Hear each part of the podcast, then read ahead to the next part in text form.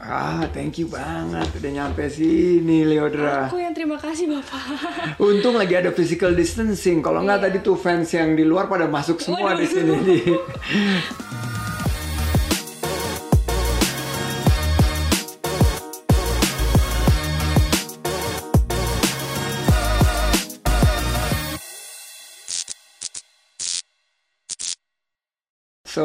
selamat datang di podcast eh, Ruang Sandi, idola masa kini yang luar biasa jadi satu fenomena ya. Seneng nggak sih Li jadi idola? Eh, seneng banget Pak Eh, supaya aku nervous. nyantai aja Oke nyantai. oke oke oke. Kan biasanya lihatnya di TV, sekarang udah di depan langsung gitu ya. Jadi maaf ya semuanya. Gak apa-apa. Jadi dibilang idola itu sebenarnya apa ya kata yang ingin aku gapai dulu gitu. Tapi mungkin setelah proses waktu gitu ya perjalanan, akhirnya sekarang aku menyandang eh, maksudnya gelar idola itu setelah menang jadi juara di National Idol, aku ngerasa kayak aku bersyukur. By the way. Terima ya, kasih selamat Bapak. banget. Aku bersyukur, aku bahagia dan apa ya satu persatu mimpi aku mulai terwujud gitu. Tim saya nih nginget-ngingetin, jangan sampai panggil Leo atau jangan sampai panggil Dra. Waduh. Emangnya kenapa sih, Li? Tapi nggak apa kalau misalnya bapak manggil itu. Enggak, enggak. Enggak, daripada kamu cemberut nanti. enggak, enggak, enggak. Jadi upset. Sebenarnya aku dapat panggilan Li- Lili atau Li itu dari SMP sih pak. Jadi dulu aku dipanggil Leo tapi kayak cowok namanya. Nggak Iya, suka. Leo ya, Leo Iya, ya. Leo itu kayak cowok. Terus Dra kok jelek gitu ya Dra gitu ya Dra. jadi Dra gitu kan kayak gimana gitu jadi akhirnya temen aku manggil Li Li Li Lili gitu nah itu bagus Lili gitu Lili ya. Ya, Lili kayak ada kembang bagus banget namanya kembang Ya, Lili. lebih cewek. Juara satu Indonesian Idol. Mhm. Kita semua siapa sih yang nggak tahu eh, fenomena ini seorang ikon dan biasanya saya pernah dikasih tahu bahwa ajang pencarian ini dipopulerkan di Indonesia em, adalah Indonesian Idol ya. Mhm. Tapi gini li, saya sempat dengar dari anak-anak saya katanya kata-kata netizen kalau juara satu itu adalah curse Oh, adalah kayak kutukan. kutukan gitu nah gimana sih li kan li juara satu nih do you feel that way Aku masih bingung sama pendapat yang mengatakan bahwa juara satu akan dapat kutukan. Tapi maksudnya gini, aku percaya bahwa Tuhan udah kasih aku jalan, kasih aku rezeki. Tidak mungkin Tuhan mengutuk orang-orang yang berprestasi apalagi Setuju berjuang. banget. setuju mungkin karena selama ini runner up di perceive atau dianggap runner up atau finalis lainnya Mhm. ternyata lebih sukses dari juara satu Setelah aku lihat-lihat juga banyak juga yang juara satu berhasil gitu, bukan. Tapi maksudnya nggak eh, jangan menganggap bahwa eh, pandangan itu dijatuhkan ke aku gitu. Maksudnya semua itu sudah Tuhan atur rezekinya, tinggal aku aja yang memanfaatkan peluang itu dengan sebaik-baiknya, berkarya, punya mm, niat memang, niat yang gigih, berjuang, berusaha itu doang sih. keren banget tapi seandainya Iya. runner up atau finalis lainnya lebih sukses gimana I'm happy. See, Iya. you're a very positive person. Iya, maksudnya gimana ya? Kalau misalnya teman-teman aku sukses juga aku bahagia gitu. Karena kita sama teman-teman seperjuangan gitu. Kita yang paling tahu rasanya di karantina gimana, yang rasanya berjuang gimana, apalagi kita masih masih muda gitu ya. Jauh dari keluarga, jauh dari teman-teman, tapi kita harus berjuang sama mimpi kita gitu. Maksudnya aku merasakan apa yang mereka rasakan dan mereka juga merasakan apa yang aku rasakan. Jadi kalau teman-teman aku semua sukses, aku turut berbangga dan bahagia gitu. Itu sebetulnya yang perlu anak-anak muda dan sebetulnya semua masyarakat pahami ya. Jangan SMS susah melihat orang senang, senang melihat orang, Orang susah, ya. Nah, harusnya kita mestinya eh, senang melihat orang sukses. Benar. Dan justru sedih melihat orang susah. Benar. Jadi dengan begitu bangsa kita mudah-mudahan lebih baik. Nah, Amin. peserta termuda the youngest Iya. eh, selama Indonesian Idol berlangsung mendapat 15 kali 15 times standing ovations dan video performance yang 9 kali trending di YouTube luar biasa. Saya ingin men-challenge masa sih nggak sukses. Saya rasa benar kata kamu tadi Li bahwa Tuhan pasti akan selalu bersama orang-orang yang berprestasi. Benar. Dan kutukan itu adalah pikiran kita sendiri. Benar. Padahal kita udah dibukakan begitu banyak peluang oleh Benar. Tuhan yang Maha Kuasa. Nah, Lili coba deh nyanyi. Setelah ini saya mau buktikan sesuatu. Ah, ah, Buktiin apa dulu, Pak? Udah ada banyak banget karena informasi-informasi seliuran. Saya pengen dengar dulu eh, Lili nyanyi. Nyanyi apa aja? Aku bawain lagu one of my favorite songs. Ini Never Enough. All the time of a thousand spotlights. All the stars we steal from the night sky will never be enough. Never be enough. Towers of gold are still too little. These hands could hold the world, but it'll never be enough. Never be enough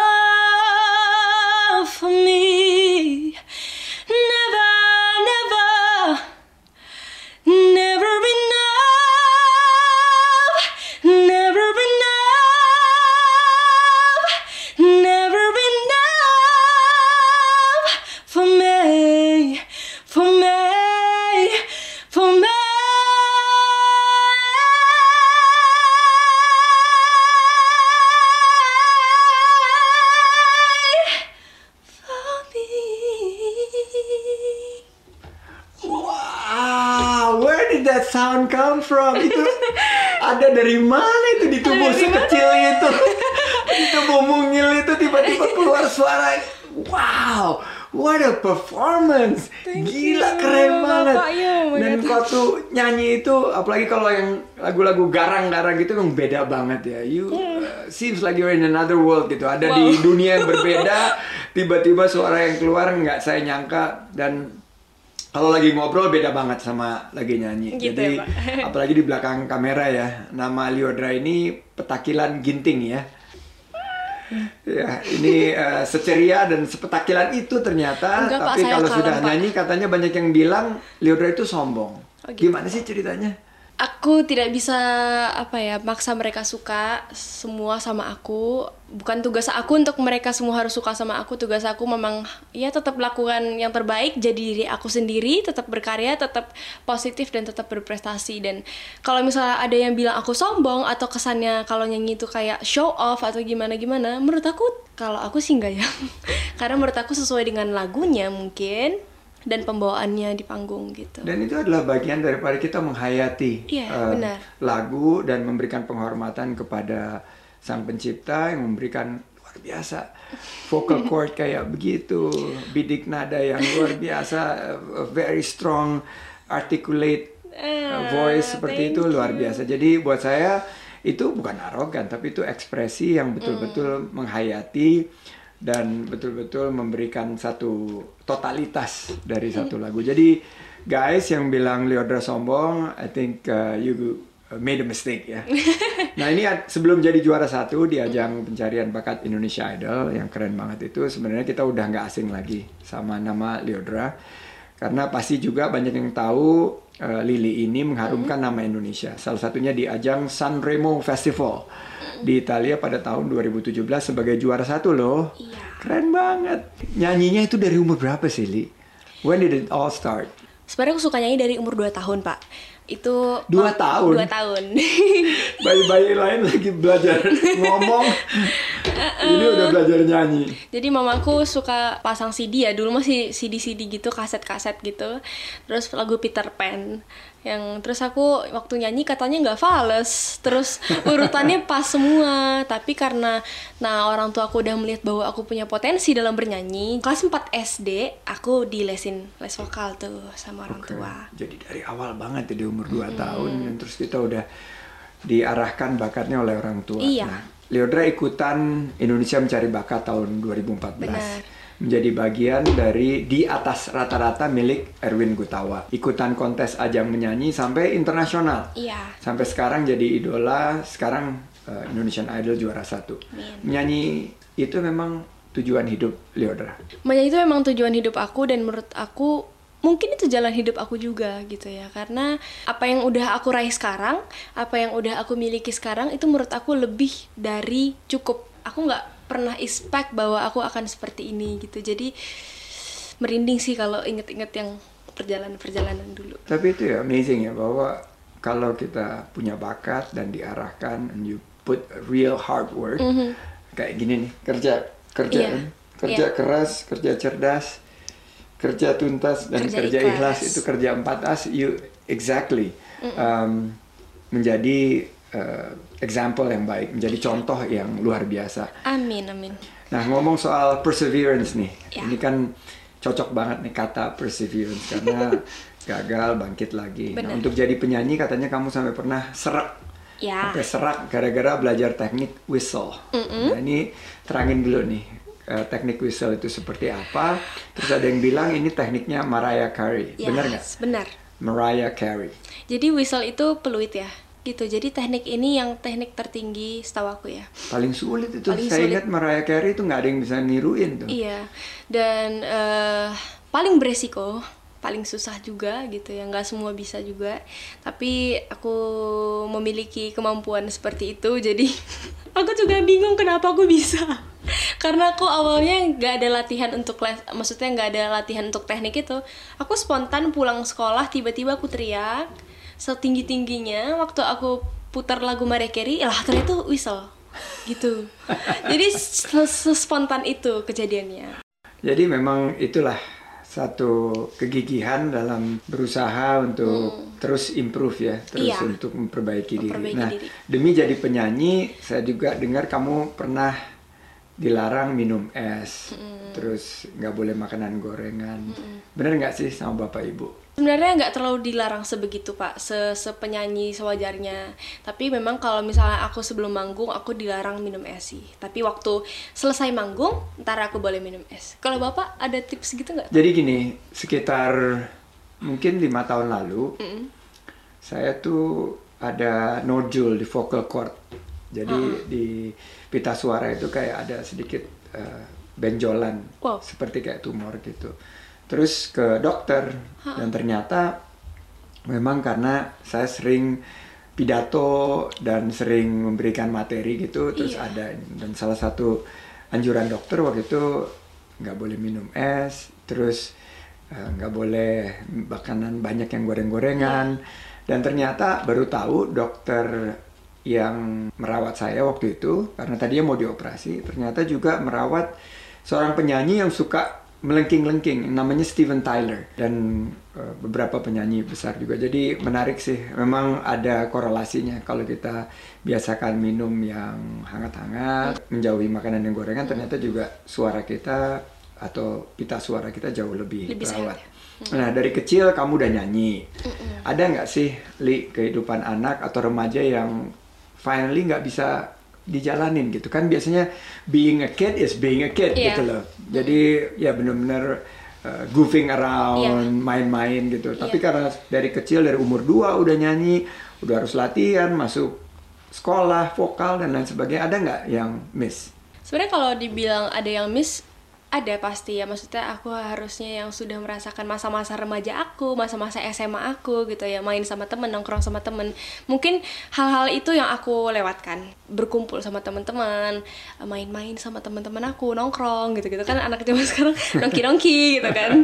Tapi aku tidak merasakan hal itu. Tapi it's okay karena menurut aku banyak anak-anak di luar sana yang mungkin tidak memanfaatkan waktunya dengan yang hal-hal bermanfaat tapi aku dengan hal-hal yang bermanfaat kayak nyanyi secara itu juga hobi aku aku bisa hibur diri aku bisa hibur semua orang dan penghasilan sendiri jadi aku bangga dan bersyukur Itulah doing what you love and loving what you do. iya bahwa kita mencintai apa yang kita kerjakan dan kita mengerjakan apa yang kita cintai. Jadi nggak ada penyesalan sama sekali. Ada 17 penyesalan. tahun ini fokus di satu bidang tanpa harus uh, bisa jalan-jalan, nongkrong-nongkrong, itu nggak ada penyesalan sama Gak sekali. ada penyesalan sekali-sekali bisa lah nongkrong-nongkrong Tapi sekarang kan social distancing nggak iya bisa social nongkrong distancing juga. setelah selesai covid-19 Dari semua kompetisi yang uh, udah Leodra jalanin, Benar. uh, apa yang bisa didapat dari proses ikut Proses begitu banyak kompetisi? Jadi mungkin yang aku dapat adalah mencapai sesuatu itu bukan hal yang gampang. Itu wah susah banget ya. Saya harus merasakan nangis uh, luka duka pahit getir kecewa gitu. Jadi kayak uh, melewatkan itu itu maksudnya proses pendewasaan juga buat aku ya untuk menghadapi segala situasi juga.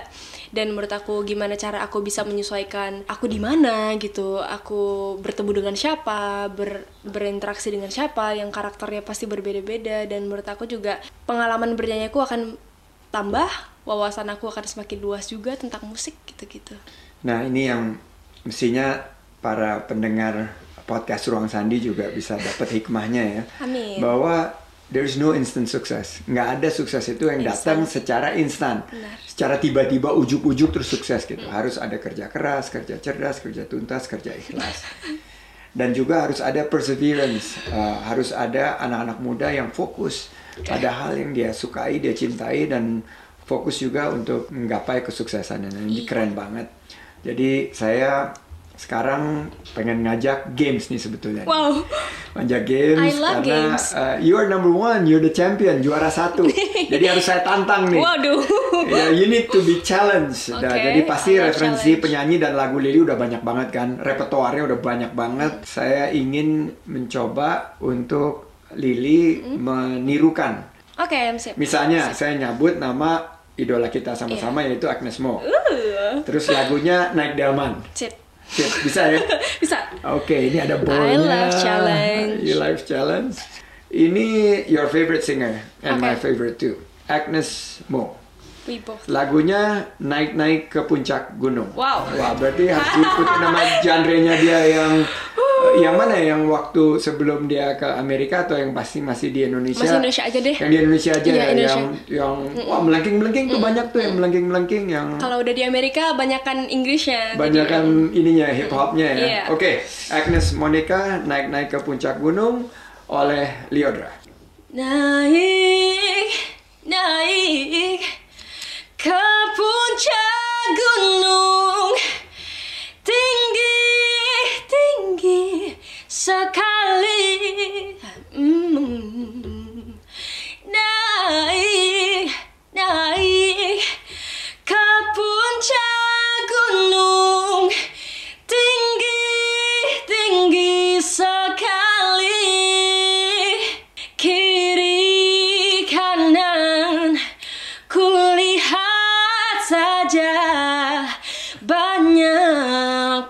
pohon cemara kiri kanan. Kulihat saja banyak pohon cemara. Agnes Agnes ada ah, gitu gitu. Ya tidak sejernih itu ah, tapi oke okay banget oke okay banget. Ada satu lagi nih satu lagi Rian The Massive. Wow. Lagunya Potong Bebek Angsa. Rian The Massive lagunya Potong Bebek Angsa. Oke. Okay. Aduh. Bisa kan impersonate? Cowok ya? Okay. Cowok. Ini challenge-nya di situ yeah, yeah, kalau yeah. cewek. Uh, pertama, ciri khas Kak Rian The Massive gini. Oh gitu ya? Potong bebek angsa masak di kuali Nona minta dansa dansa. Empat kali sorong ke kiri sorong ke kanan. La la la la la la la la la la la. Mas papa ini ketawain aku. Masuk emang ada masuk? Ya masuk ke hutan ambil rambutan dikejar-kejar sama orang hutan. Itu yang that last part. I think you made it up Tuh guys, selucu itu tuh Leodra. Siapa yang bilang lagi sama you are so cute, it's so fun. Dan I really enjoy it. Keren banget. Jadi oh, Pak, Pak, Pak. Kan tadi aku udah uh, Bapak udah challenge aku. Mm -mm. Aku boleh nggak challenge Bapak? Kalau boleh sih. Boleh sih. Boleh. Boleh, tapi asal jangan suruh nyanyi kayak Ya ya ya ya. kayak kan gitu ciri khasnya. Oh, aku kapan lagi dapat kesempatan buat challenge Pak Sandi? Oke, jadi coba Bapak nyanyi buat pemirsa dan orang-orang yang sudah nonton, fans-fansnya Pak Sandi. Wuh, banyak pasti. Nyanyi buat mereka. Apa aja? Oke, karena ini kita COVID-19 ini kita menghadapi banyak tantangan, tapi kita kadang-kadang suka lupa bersyukur. Ya. Jadi saya mau ngajak kita semua bersyukur dengan menyanyi satu lagu, tapi jangan dibandingin sama Liodra ya, karena Tuhan itu maha adil. Waduh. Tuhan itu memberikan satu kelebihan kepada Liodra dan satu kekurangan kepada saya. Saya nggak bisa nyanyi. Tapi Bapak lebihnya Ya. sekarang ini. Jadi judul lagunya Alhamdulillah. Alhamdulillah wa syukurillah bersyukur padamu ya Allah. Kau jadikan kami saudara indah dalam kebersamaan. Bersujud kepada Allah bersyukur sepanjang masa. Merinding. Gak nyangka banget, kaget ini nakal sekali nakal. Nakal ditantang sama Lili dan baru kamu loh yang nyuruh saya nyanyi di ruang Sandi. Pak, aku berdosa nggak Pak? Enggak, Oke, oke. enggak. I think life is too Oke, short. iya, iya, iya. Dan you need to challenge and Iya, iya. raise to apa rise to the occasions ya. Oke. Makasih banget udah jadi generasi muda yang mengagumkan. Thank you banget sudah terus menginspirasi kita buat Indonesia dan saya pernah bilang bahwa satu waktu Indonesia akan menang Grammy Award. Amin. Sampai sekarang 75 tahun belum pernah menang Grammy Award. Saya doakan Liodra yang akan ngambil itu piala Grammy eh, kebanggaan kita. Amin, amin. Dan dari Lili ini kita belajar satu proses ya bahwa nggak ada yang suksesnya itu instan. Benar. Selalu ada percobaan, gagal, coba lagi, gagal, coba lagi. Mengingatkan saya kepada Thomas Alva Edison. Para generasi muda Thomas Alva Edison nyoba hampir 10.000 kali. Akhirnya dia bisa menemukan bola lampu. Bohlam lampu itu setelah 10.000 kali dia nyoba. Bayangin nggak kalau dia stop di percobaan ke 9.999. Kita nggak akan kenal apa yang namanya bola lampu. Nah, Liodra ini bisa menjadi idola penyanyi muda nomor satu di Indonesia karena proses. Berliku-liku yang telah dilewati gigih, mencoba berbagai peluang, rela menghabiskan waktu muda untuk sebuah pencapaian. Semua adalah proses. Dan Liodra sudah memberikan To lead is to give example. Memimpin itu memberikan contoh yang baik. Yang instan itu cuma mie. Mi. Iya, cuman Mie instant instan. noodle. Jadi sekali lagi terima kasih banyak. Saya yang terima Ada kasih. pesan penutup nggak buat eh, teman-teman yang ada di podcast Ruang Sandi? Halo semuanya teman-teman yang lagi dengerin podcast Ruang Sandi. Eh, terima kasih sudah mendengarkan eh, perjalanan karir saya dan semoga ada sisi hidup saya yang bisa bermanfaat dan bisa menginspirasi kaum muda. Ayo anak muda bangsa Indonesia kita terus berprestasi untuk Indonesia. Terima kasih, sampai ketemu di podcast Ruang Sandi berikutnya.